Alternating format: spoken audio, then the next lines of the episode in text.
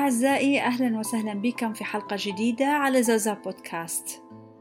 يوم الجمعة اللي فاتت بتاريخ 16 سبتمبر كان عيد الشهيد في ليبيا. الذكرى التي توافق إعدام المناضل الكبير شيخ الشهداء عمر المختار لمحاربته الاستعمار الإيطالي طوال 20 سنة.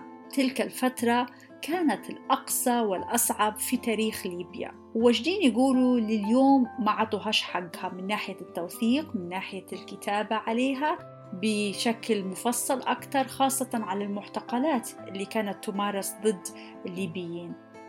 وزي ما أنتم عارفين إن ضريح عمر المختار آه، نصب في بنغازي ويعتبر رمز لها.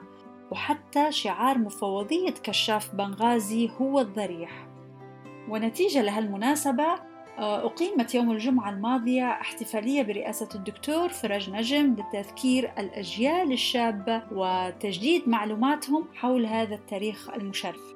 برضو من الحاجات الإيجابية اللي أنا سمعتها في الراديو آه، من كم يوم إن حاليا يقوموا بصيانة عدد من معالم بنغازي المهمة اللي تهدمت خلال الحرب آه، وذلك لإعادة زخم الحياة لوسط البلاد. اللي طبعا وفي نفس الوقت إحياء المعمار آه، لمدينة بنغازي والمباني التاريخية من حقب آه، يعني فائتة آه، تأثرت وتضررت واجد وإن شاء الله يقوموا بعملية ترميمها.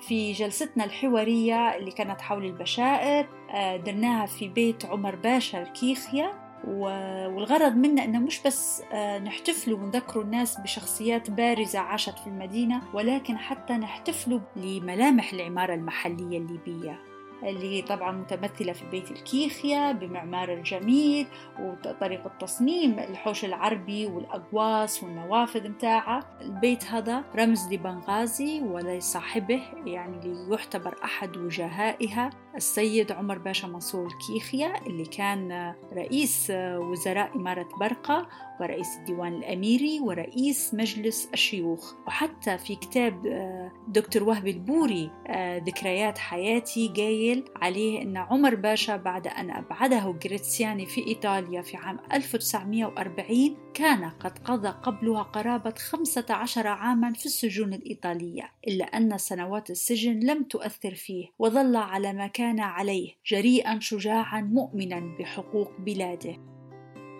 فبالتالي احتفالنا بالرواد اللي ساهموا في تحرير ليبيا وبناء الدولة الحديثة آه، من خلال مثلا بودكاست أو من خلال إن إحنا حتى المكان اللي نديروا فيه الاحتفالية متاعنا أو المنشط متاعنا يكون له علاقة بهوية بنغازي. للأمانة يعني الحمد لله رغم كل الظروف الصعبة المتتابعة والمتسلسلة إلا أن هناك أشخاص قاعدين يشتغلوا لرد اعتبار لمكانة وهوية الإنسان الليبي والحفاظ على تراثنا المادي وأيضا اللامادي رغم كل التجاهل والصعوبات اللي قاعدين نواجهه فيها يوميا.